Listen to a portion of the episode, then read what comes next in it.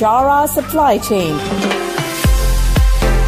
Highlighting and showcasing solutions for the most complex challenges facing the industry in 21st century by our team of subject matter experts and mentors. Broadcasting every week all year round, we will present the most up-to-date series of podcasts and webinars. Hello and welcome to another a new episode of Bicara Supply Chain. Uh, this is Norhadi House and my guest today is uh, Richard Martin, the founder and CEO of uh, Thinking Machine. All right, so thanks for being on here, Richard. It's great to have you on the show. Thanks so much, Nahadi. Great to be here. All right. So in today's episode, we are going to talk about making savings from a better uh, contract management.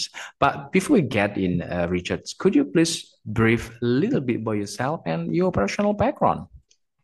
Sure. Um, well, I'm the founder and CEO of Thinking Machine. Uh, we are a SaaS startup uh, but based in London, UK since about 2019.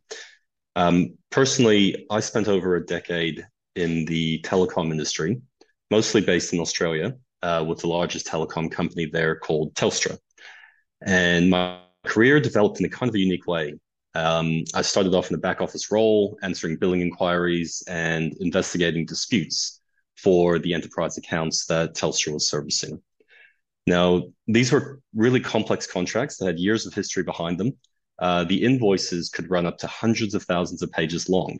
So, correctly understanding how these accounts were structured and reconciling the contracts against the invoices was never a simple task. And it was my first experience of the difficulties everyone has in understanding what they're actually paying for. Um, it was it was really here that I discovered a passion for data analysis, and I, I used that passion to cross skill myself into the world of analytics. Um, I actually became a designer for these ambitious data and analytic platforms that the company wanted to develop. Uh, so, you know, for example, I designed logical rules that connected billions of dollars from the backend databases and connected that with what the customer experienced on on their invoices. Um, and as a result of doing this, we were able to create, or I was able to create much better outcomes for customers, whether they were small businesses all the way through to global enterprise accounts. Um, you know, I was I was able to correctly model contracts over millions of customers. Uh, you know, which alongside the customer experience improvements also led to a significant windfall in revenue efficiencies uh, and and really skyrocketed my career um, in the telco industry. So by then, I was I was working as an executive, uh, managing over a dozen teams of consultants that were supporting global enterprise accounts. Uh, and, and this was really interesting because these accounts would pay us handsomely to have dedicated resources, dedicated manpower to make sense of their invoices each month. Um, but yet, despite our dedication, everything was still manual and issues still arose every single month. There was just too much information to get your head around, and everyone was suffering because of it. So it was really this experience that became my inspiration for Thinking Machine. Because when I looked around, I, I saw that no one had a solution to this. You know, not in Australia, not in the UK, not in the US, not in Asia. Everyone's struggling to make sense of their contracts and invoices, and this lack of understanding creates enormous inefficiencies. Um, and so that's that's what led me here. Mm-hmm. Interesting. So, uh, Richard, for many procurement executives, cost savings are still the most important key uh, performance indicator, right? And the debate over how to value procurement savings continues. So, in your personal opinion, how do you see the current developments in this space? And what are the most common leaks that procurement overlooks when looking for the cost savings? Well, this this is a really interesting area. Uh, you know, the, there's a lot of debate happening. Uh, you know, especially if you join the channels on LinkedIn and, and social media, you can see a lot of debate and and good discussion happening around this. But at the end of the day, from what I can see, procurement still have a very limited scope on what their process is to achieve cost savings. Right. Um, you know, d- despite this debate, there's there's still this fundamental view that once you negotiate a good contract, that's it. That that's all you need. Um, and a lot of this happens at the management level. Um, you know, there, there may be a lot of good understanding, you know, from the people actually managing things, uh, you know, being the procurement managers who understand that there is something more. Um, but without being able to effectively communicate how procurement should look at things differently all the way up to management and, and get that sign off, then, you know, things haven't really changed all that much yet. Um, you know, the, in, in terms of what's being overlooked, I, I see fundamentally that there's no ongoing process that companies can use to verify that through the life cycle of their contract, they're actually still getting the best deal. Um, and, and so that kind of comes in, in, in two different ways. You know, one, procurement doesn't have the systems in place to understand exactly what the business really needs. Right. Uh, so, you know, my, my favorite example is they may neg- they may negotiate this great discount on 100 terabytes of data. You know, they they need 100 terabytes. They go to the supplier. They've negotiated this great discount, but then they find out later on the business only needed five.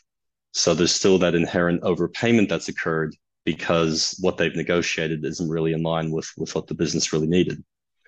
Um, and then after that, there's there's little thought about what happens after that contract is signed. The contract's been executed, and the business is receiving invoices every month. Um, you know, and and especially with more complex services uh, like telecom and IT, one master contract that gets signed actually translates to thousands of individual service contracts that can each be optimized for for cost savings. Um, you know, an example of this might be like your your mobile phone that your old company is actually still paying for you from five years ago, and they don't actually know that you left the business. Um, you know, there's all sorts of these inefficiencies that occur that if no one's actually checking for them every month, it, companies will just end up uh, overpaying. So yeah, I mean, I'd, I'd love it for procurement to understand these two issues better because, you know, from my experience and the work that we do, you know, having systems in place for aligning no- negotiations with actual business needs, uh, that, that first example, that, that would yield 25% greater cost savings. While the second point, continuing to track the invoices would yield an additional 15% of savings on the total contract value. Right. And, you know, personally, and, and this point is really kind of beyond the, the cost savings item, but having these systems in place, I believe would really help procurement better align with their business stakeholders, which would help solve a lot of that friction that traditionally occurs between procurement and the wider business. Because instead of procurement having that very narrow view of the world, you know, they would have better processes in place that would really better align with with what the business needs at the point of the contract and then afterwards. Interesting. All right. So let's move a bit into a contract management. So, how can a better contract management improve the savings?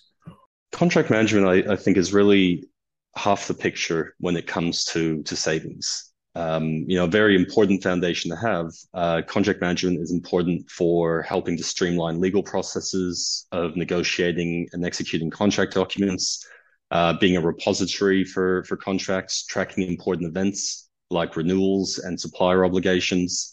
Um, but there is another half to this picture, which is understanding how that contract translates to value.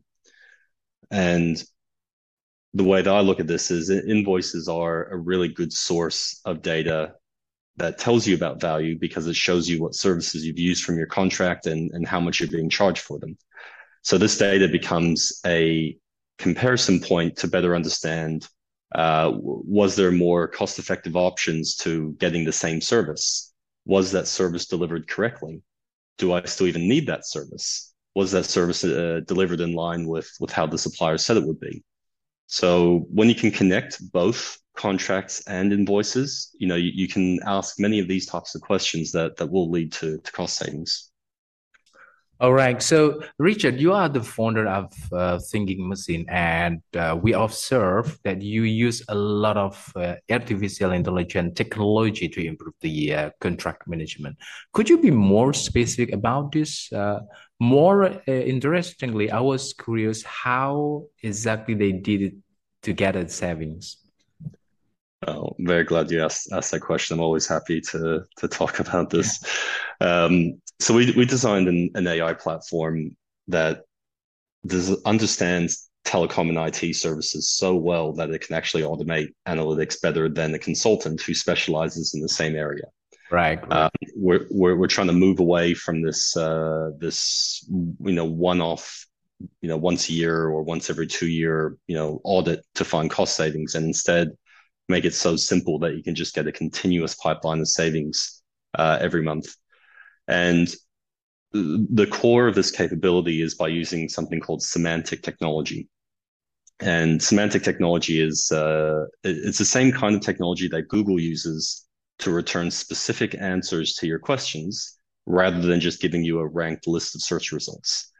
Um, so it's actually been like this for the last 10 years now that, you know, when you type in something into Google, it will actually try to give you the actual answer to that rather than just giving you the listings.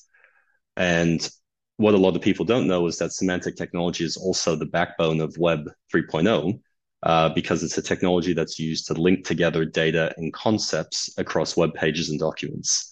So it's like being able to connect, uh, you know, information or concepts about the same things and being able to relate that across completely different, you know, domains.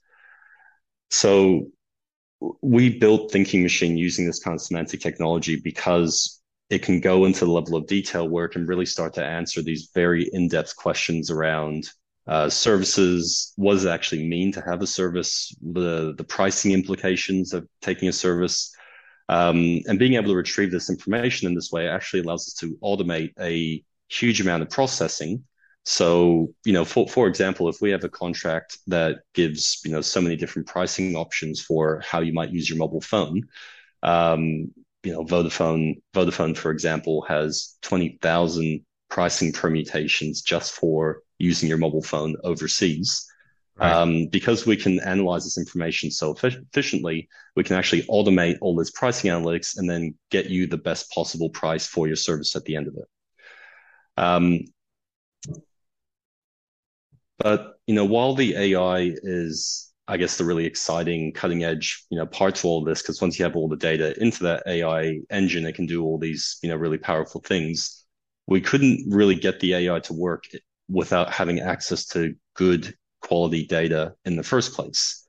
And this became a really defining problem because gathering good data is really, really hard.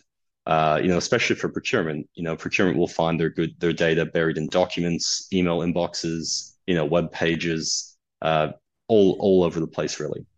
Mm. And e- even once you have access to that information, interpreting it is is really difficult because everyone has their own way of speaking. Every supplier has different expressions, uh, jargon, their own way of explaining how their pricing works. Uh, obviously, in different regions, different areas of the world, people speak different languages. So, in order to feed our AI model to run the analytics, uh, to run the analytics, we we built or we extended the platform to accurately extract data from contracts and invoices and other documents from anywhere in the world. So if you think of traditional OCR software, you know, where you can upload a document and it'll scan the scan the file, we've taken that a few steps further so that it not only extracts the data, but it also interprets the data, reads different languages, and actually matches all of that into our AI model. Um, and you know, as, it turned out, by by building this data extraction part to our platform, it, it actually made it a lot easier for for companies to use because now we don't have to implement our AI on their infrastructure people can just simply upload their documents and then the AI will will scan the documents and do all the analysis for them. Richard, um, this is just an example. If I were a founder of a new small business enterprise, will you still recommend using the technology to manage my uh, contract management? So I find that SMEs really need visibility on many of the same issues that enterprises do, but just at a smaller scale. Mm-hmm. Um, so I, I, I think this is important for SMEs to use to use technology uh, to to run contract management. But I guess I would preface that by saying, you know, technology is is great, but it's it's really important to understand the problem that technology is helping to solve. Because if you don't understand what you're trying to solve with the technology, then the technology on its own becomes useless. Mm-hmm. Um, so my my perspective on this is, uh, and and especially you know while we do work with enterprises, you know we we speak a lot with SMEs, and we find that we found that they feel powerless with many of their contracts, um, just because there's so much information, it's a little bit hard to interpret. And in the end, they just wind up trusting their vendors, their suppliers, to offer them the best deal and kind of manage everything for them. Um, you know, assuming of course they even know which which vendors they're they're working working with. So I, I, would definitely advocate SMEs to find to to do their research first to really understand you know what contract management actually means for them, um, and then finding you know good technology that that can help solve that. Uh, you know, I, I think um, you know even basic technology like Excel spreadsheets can be good, but the problem is is that Excel spreadsheets do have the tendency to quickly morph into you know like dozens of of different versions. Um, so I, I, think it's good for SMEs to find a technology that can help provide them a clear foundation that helps keep all of their uh, contract management activities in the one place and, and gain the quick insights into their agreements. Mm-hmm. All right. Okay, so this is my last question in today's podcast. Uh, what is the ideal uh, contract management in one sentence? The ideal contract management system to me would be a complete record of your company's contracts, um, able to use the data from your contracts, mm. um, and able to use that data in order to automate processes. So automate repeatable processes and also connect with other sources to create insights that can align you with other stakeholders and help execute your business strategies. Mm-hmm. Awesome. Okay, uh, Richard. Actually, I still have a couple of questions, but uh, we are running out of time. So thank you again for joining us today, and I look forward to speaking with you at another time. Thanks very much. At Bicara Supply Chain, we are committed to driving global perspective to embrace technological adaptation in improving process efficiencies. Don't forget to subscribe, like, and share Bicara Supply Chain. And stay tuned for the latest updates. To learn more, visit our website www.bicarasupplychain.com. Thank you for listening to us. We look forward to seeing you at our next episode.